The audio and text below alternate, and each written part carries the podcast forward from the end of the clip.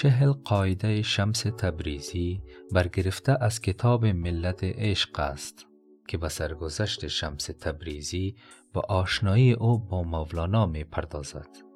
جدا از جذابیت داستان در هر قسمت شمس یکی از قاعده های صوفیگری و صوفیان را بازگو می کند. در این کتاب با قاعده و قوانین صوفی و صوفیان آشنا می شویم.